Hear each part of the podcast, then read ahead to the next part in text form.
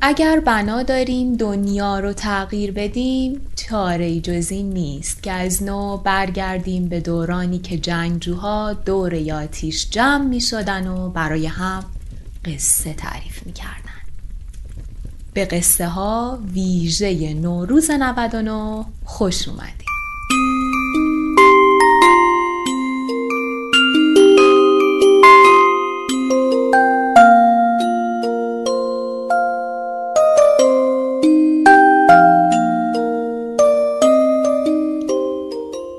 قصه هاست یک پادکست ادبی داستانی که در هر اپیزود یا هر دو اپیزودش یک داستان کوتاه ایرانی فعلا در بازه سالهای 1300 تا 1360 رو براتون می‌خونم. منبع من کتاب 80 سال داستان کوتاه ایرانی چاپ کتاب خورشیده و در انتهای بعضی از اپیزودها در مورد داستانها یک کم صحبتهای ادبی هم می کنم که اگر مایل بودید شنوندش باشید. من مجد فتاحی هستم و اینجا قصه های همه ماست.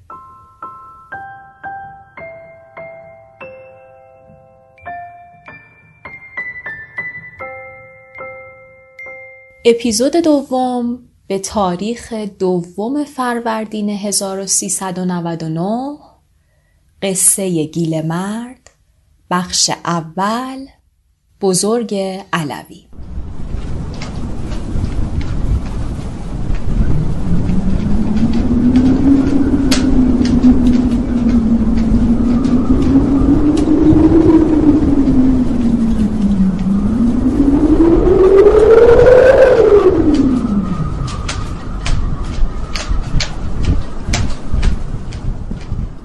باران هنگامه کرده بود. باد چنگ میانداخت و می‌خواست زمین را از جا بکند. درختان کهن به جان یکدیگر افتاده بودند. از جنگل ها صدای شیون زنی که زجر می‌کشید میآمد. قررش باد آوازهای خاموشی را افسار گسیخته کرده بود.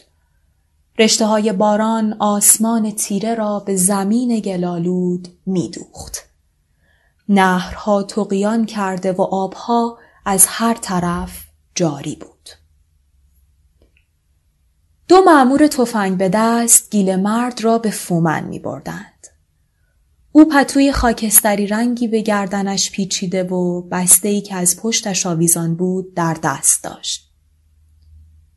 بیعتنا به باد و بوران و معمور و جنگل و درختان تهدید کننده و تفنگ و مرگ پاهای لختش را به آب می‌زد و قدمهای آهسته و کوتاه بر می داشت. بازوی چپش آویزان بود گویی سنگینی می کرد.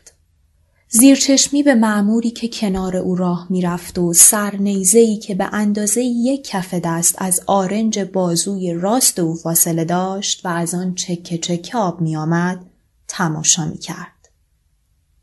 آستین نیمتنش کوتاه بود و آبی که از پتو جاری می‌شد به آسانی در آن فرو می‌رفت. گیل مرد هر چند وقت یک بار پتو را رها می کرد و دستمال بسته را به دست دیگرش می‌داد و آب آستین را خالی می کرد و دستی به صورتش می کشید. مثل اینکه وضو گرفته و آخرین قطرات آب را از صورتش جمع می کند. فقط وقتی سوی کمرنگ چراغ آبری صورت پهن استخوانی و چشمهای سفید و درشت و بینی شکسته او را روشن می کرد وحشتی که در چهره او نقش بسته بود نمودار می شد. معمور اولی به اسم محمد ولی وکیل باشی از زندانی دل پری داشت. راحتش نمیگذاشت. حرفهای نیشدار به او می‌زد، فحشش می‌داد و تمام صدماتی را که راه دراز و باران و تاریکی و سرمای پاییز به او میرسان از چشم گیل مرد می‌دید. جو بیگانه پرست تو دیگه می‌خواستی چیکار کنی؟ شلوغ می‌خواستی بکنی؟ خیال می‌کنی مملکت صاحب نداره؟ بیگانه پرست و ماجراجو را محمد ولی از فرمانده یاد گرفته بود و فرمانده از رادیو و مطبوعات ملی آموخته بود. شیش ماه دولت هی داد می‌زنه میگه بیاید حق اربابو بدید. مگه کسی حرف گوش میده؟ به مفخوری عادت کردن. اون ممه رو لولو برد. گذشت. دوره هرج و مرج تموم شد. پس مالک از کجا زندگی کنه؟ مالیاتو از کجا بده؟ دولت پول نداشته باشه پس تکلیف ما چیه؟ همین طوری کردین که پارسال چهار ماه حقوق ما را عقب انداختن. اما دیگه حالا دولت قوی شده. بلشویک بازی تموم شد. وسط حرف محمد علی باید بگم که بلشویک یعنی کسی که معتقد به نظریه سیاسی بلشویسمه. حالا نظریه سیاسی بولشویسم به زبان ساده چیه؟ نظریهشون رو توی یه جمله میشه خلاصه کرد. اینکه طبقه کارگر باید در جامعه قدرت سیاسی رو در دست داشته باشه. اینجا هم چون گیل مرد رعیت بوده محمد ولی به این متهمش می‌کنه که شما دنبال این هستین که طبقه کارگر پیروز بشه به طبقه ارباب و اون نظام ارباب رعیتی رو به هم بزنیم. برمیگردیم ببینیم محمد علی دیگه چی گفت. یه ماهه که هی میام تو قهوه خونه از این آبادی به اون آبادی میرم میگم بابا بیایید حق اربابو بدید اعلان دولت آوردم چسبوندم براشون خوندم که اگه روایان نخوان سهم مالکو بدن به سرکار فلانی فرمانده پادگاه فلان مراجعه کنند تا به وسیله امنیه کلیه بهره مالکانه آنها وصول و ایصال شود. وصول و ایسال یعنی دریافت و رساندن. وصول دریافت ایسال رساندن. بهشون گفتم که سرکار فرمانده پادگان کیه؟ تو گوششون فرو کردم که من همه کارشم. بهشون حالی کردم که وصول و ایسال یعنی چی؟ مگه حرف شنفتن؟ آخه میگید مالک زمین بده بذر بده مخارج آبیایی رو تحمل کنه. آخرش هم ندونه که بهره مالکونش رو می‌گیره یا نه. ندادن. حالا دولت قدرت داره دو برابرش رو می‌گیره. ما که هستیم. گردن کلوفترم شدیم. لباس آمریکایی پالتای آمریکایی کامیون آمریکایی همه چی داریم. مگه کسی گوش می‌داد؟ سهم مالک چیه؟ دریق از یه پیاله چای که به من بدن. حالا حالا بعد قهقهه می‌زد و می‌گفت حالا خدمتتون می‌رسن. بگو ببینم تو چی کاره بودی؟ دلاور بودی؟ سواد داری؟ دلاور به اصطلاح اون زمان یعنی رهبر. مرد گوشش به این حرفها بدهکار نبود و اصلا جواب نمی‌داد. از طولم تا اینجا بیش از چهار ساعت در راه بودند. طولم یکی از دهستانهای بخش مرکزی شهرستان فومنه. از طولم تا اینجا بیش از چهار ساعت در راه بودند و در تمام مدت محمد ولی وکیل باشی دست بردار نبود. تهدید می کرد، زخم زبان می زد، حساب کهنه پاک می کرد. حساب کهنه پاک کردن یا حساب کهنه پاک کردن همون تصفیه حساب کردنه. گیل مرد فقط در این فکر بود که چگونه بگریزد. اگر از این سلاحی که دست وکیل باشی است یکی دست او بود گیرش نمی آوردند. اگر سلاح داشت اصلا کسی او را سر زراعت نمی‌دید که به این مفتی معمور بتواند بیاید و او را ببرد. چه توفنگ های خوبی دارند. اگر صد تا از اینها دست آدم های آگل بود هیچ کس نمی توانست پا تو جنگل بگذارد. وسط فکرهای گیل مرد باید بگم که آگل مخفف آقا گله که آگل توی داستان نقش پدرزن گیل مردو داره. اگر صد تا از اینها دست آدم های آگل بود هیچ کس نمی توانست پا تو جنگل بگذارد. اگر از این توفنگ ها داشت اصلا خیلی چیزها اینطوری که امروز هست نبود. اگر آن روز تفنگ داشت امروز سقرا زنده بود و اون محض خاطر بچه شیرخارش مجبور نبود سر زراعت برگردد و زخم زبان آگل لولمانی را تحمل کند که به او می گفت تو مرد نیستی تو ننه بچتی. لولمانی یعنی کسی که اهل لولمان باشه. لولمان هم یکی از دهستانهای شهرستان فومنه اگر صد تا از این تفنگ ها در دست او و آگل لولمانی بود دیگر کسی اسم بهره مالکانه را نمی برد. توفنگ چیه؟ اگر یک چوب کلفت دستی گیرش می آمد، کار این وکیل باشی شیره ای را می ساخت. کاش باران بند می آمد و او می توانست که چوبی پیدا کند.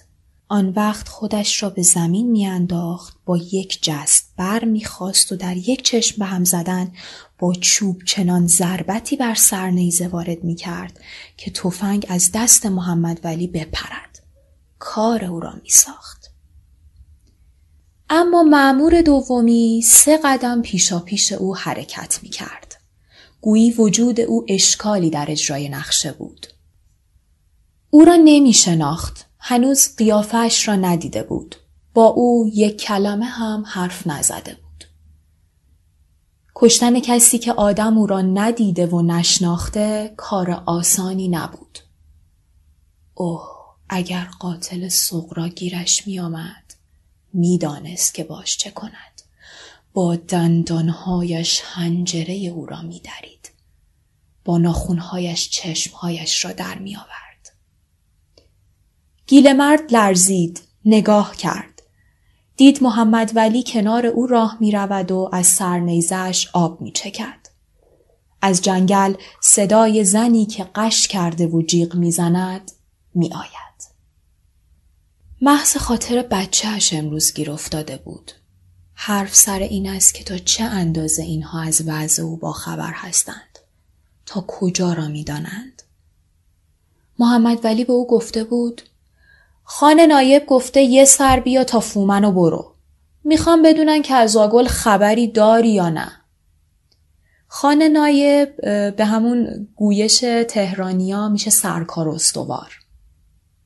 به حرف اینها نمی شود اعتماد کرد و آگل تا آن دقیقه آخر به او می گفت نرو بر نگرد نرو سر زراعت پس بچهش را چه بکند؟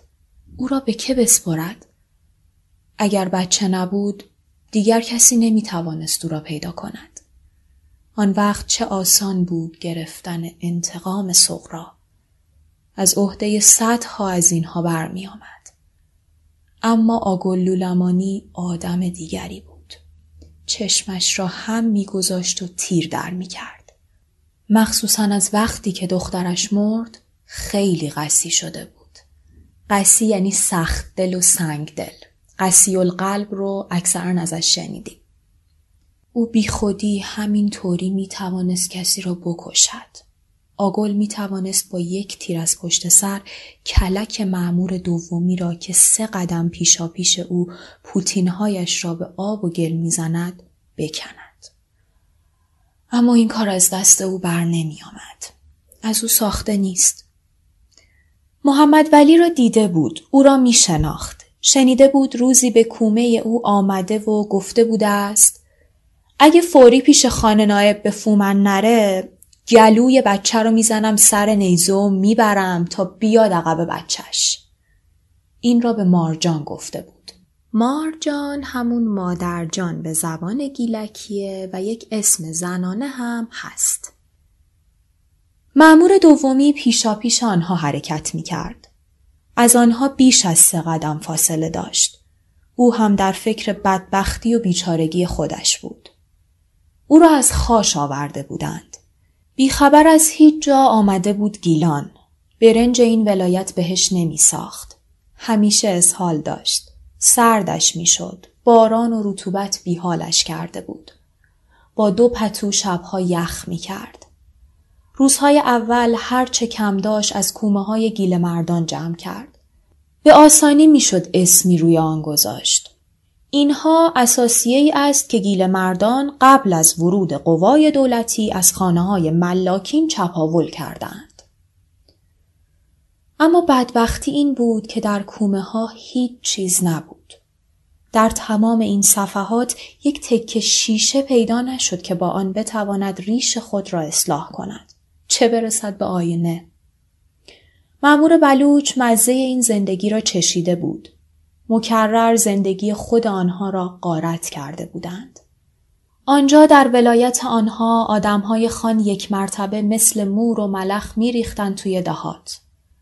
از گاو و گوسفند گرفته تا جوجه و تخم مرغ هرچه داشتند می بردند. به بچه و پیرزن رحم نمی کردند. داغ می کردند.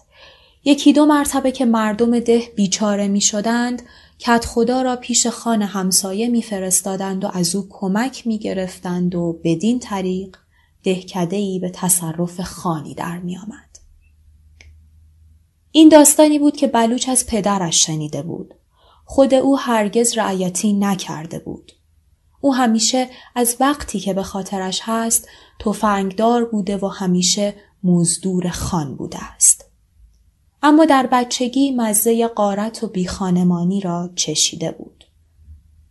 معمور بلوش وقتی فکر می کرد که حالا خود او معمور دولت شده است وحشت می کرد.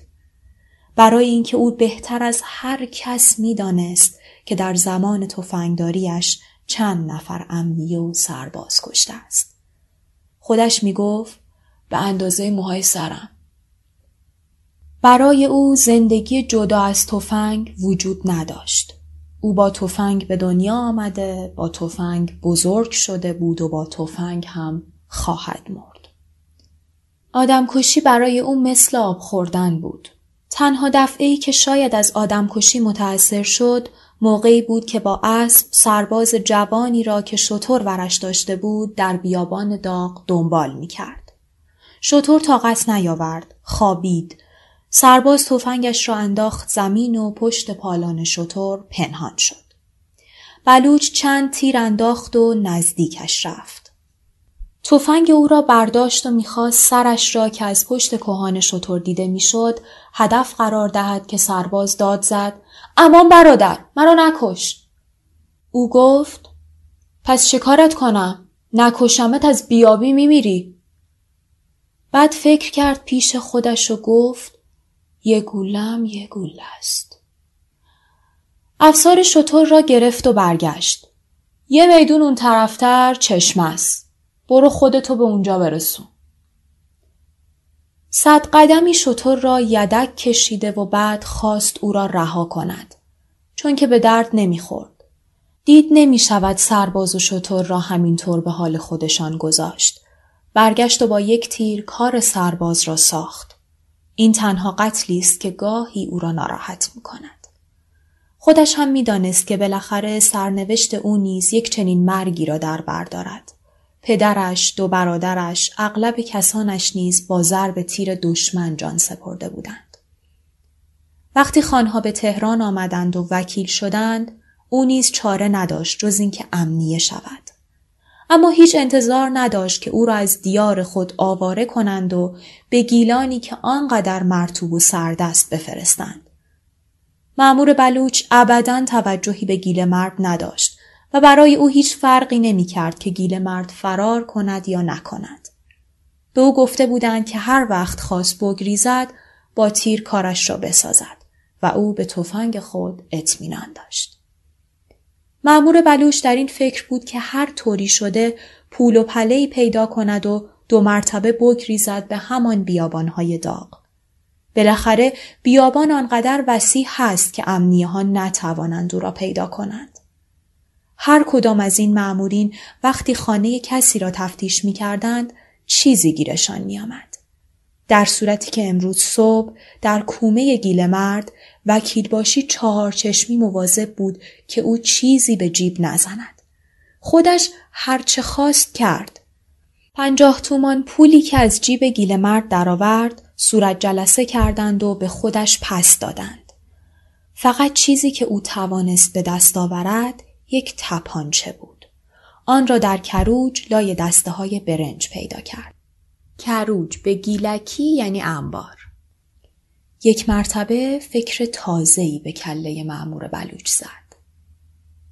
تپانچه اقلا پنجاه تومن میارزد.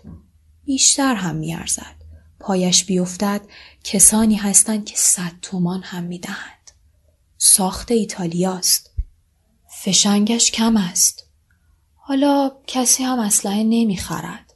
این دهاتی ها مال خودشان را هم میاندازند توی دریا. پنجاه تومان میارزد به شرط آنکه پول را با خود آورده و به کسی نداده باشد. باد دست بردار نبود. مشت مشت باران را توی گوش و چشم معمورین و زندانی می‌زد. می‌خواست پتو را از گردن گیل مرد باز کند و بارانی های معمورین را به یقما ببرد. قررش آبهای قلیز جیغ مرغابی های وحشی را خفه می کرد.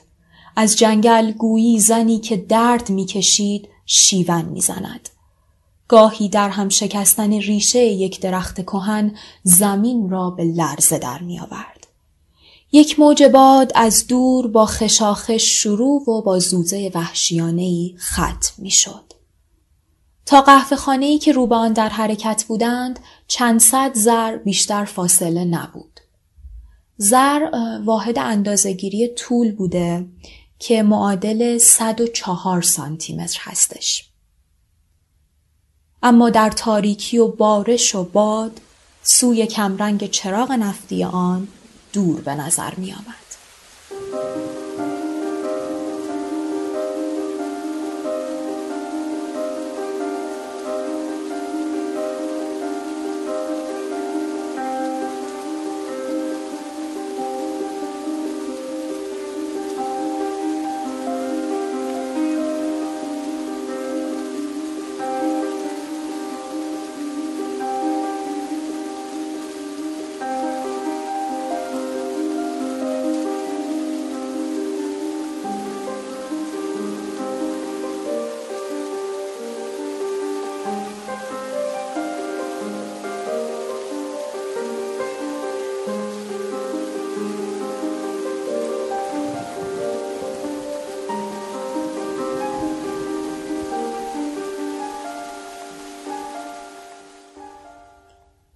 وقتی به قهوه خانه رسیدند محمد ولی از قهوه چی پرسید؟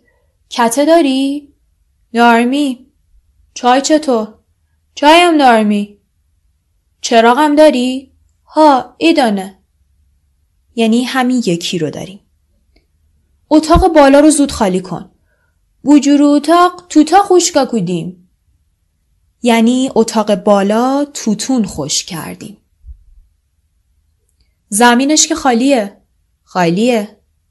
اینجا پست امنیه نداره؟ چره داره. کجا؟ ایزاره او طرفتر. شبی سابید بوشویدی. یعنی کمی اون طرفتر. سر شب اینجا بودن رفتن. بیا ما رو ببر اتاق بالا. اتاق بالا رو به ایوان باز می شد. از ایوان که تارمی چوبی داشت افق روشن پدیدار بود. تارمی یعنی نرده. اما باران هنوز میبارید و در اتاق کاهگلی که به سقف آن برگهای توتون و هندوانه و پیاز و سیر آویزان کرده بودند بوی نم می آمد. محمد ولی گفت یالا میری گوشه اتاق جوم بخوری می‌زنم. بعد رو کرد به قهوه چی و پرسید اون طرف که راه به خارج نداره قهوه چی وقتی گیل مرد جوان را در نور کمرنگ چراغ بادی دید فهمید که کار از چه قرار است و در جواب گفت را نره. سرکار انم از هوشانی کی ماشینا لوختا کوده؟ یعنی راه نداره. سرکار اینم از اوناست که اتومبیل رو لخت کردن؟ برو مرتی که عقب کارت بیشرف نگاه به بالا بکنی همه بساتتو به هم می‌زنم خودتو از این بدتری بعد رو کرد به معمور بلوچ و گفت خان اینجا باش من پایین کشیک میدم بعد من میام بالا تو برو پایین کشیک بکش و چاییم بخور گیلمرد در اتاق تاریک نیمتنه آستین کوتاه را از تن کند و آب آن را فشار داد. دستی به پاهایش کشید. آب صورتش را جمع کرد و به زمین ریخ. شلوارش را بالا زد. کمی ساق پا و سر زانو و رانهایش را مالش داد. از سرما چندشش شد. خود را تکانی داد و زیرچشمی نگاهی به معمور دومی انداخت. معمور بلوچ تفنگش را با هر دو دست محکم گرفته و در ایوان باریکی که ما بین تارمی و دیوار اتاق وجود داشت ایستاده بود و افق را تماشا می کرد.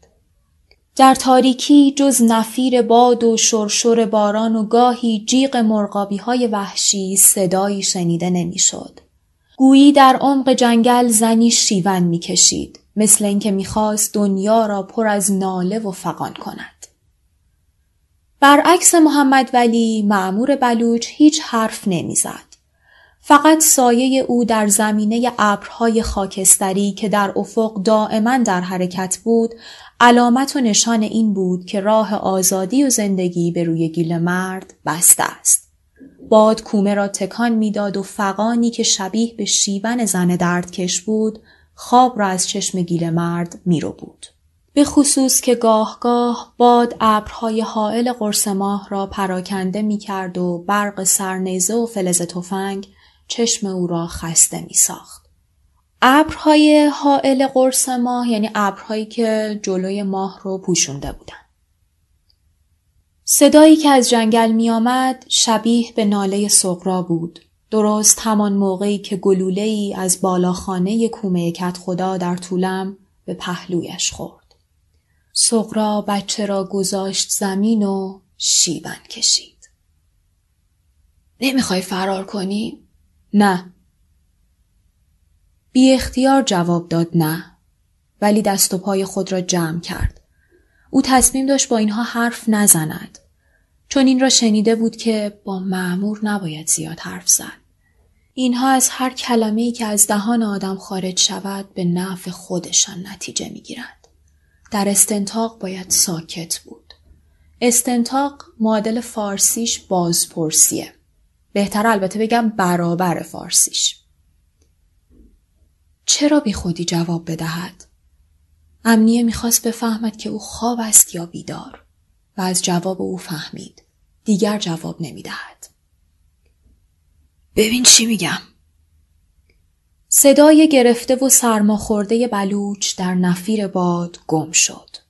طوفان قوقا می کرد. ولی در اتاق سکوت وحشت زایی حکم فرما بود.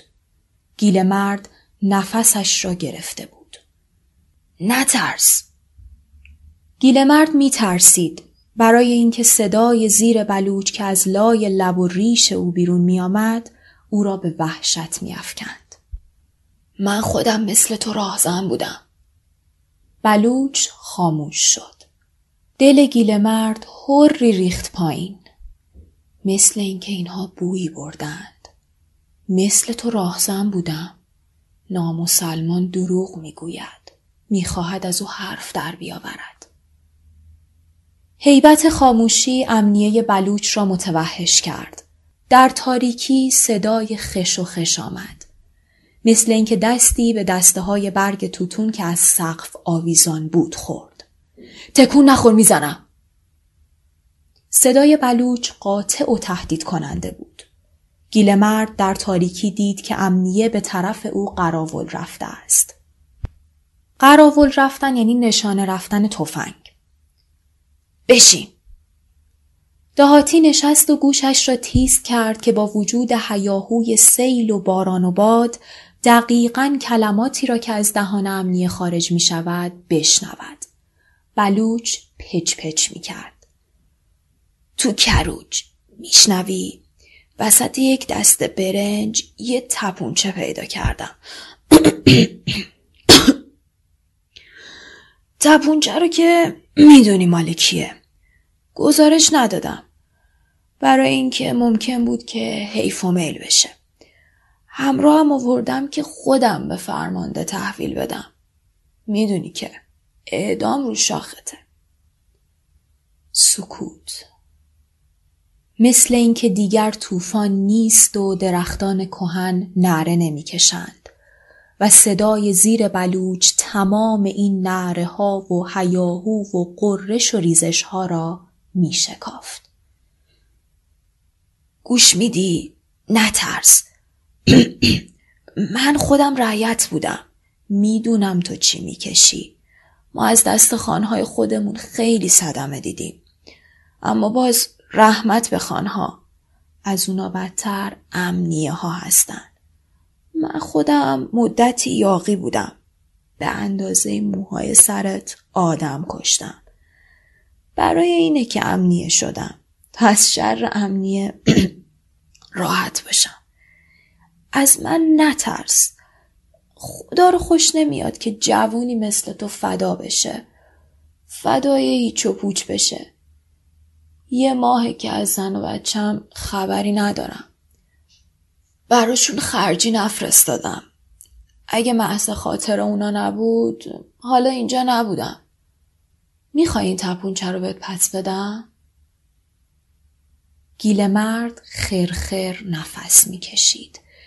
چیزی گلویش را گرفته بود. دلش میتپید. عرق روی پیشانیش نشسته بود. صورت مخوفی از امنیه بلوچ در ذهن خود تصور کرده و از آن در حراس بود. نمی‌دانست چه کار کند.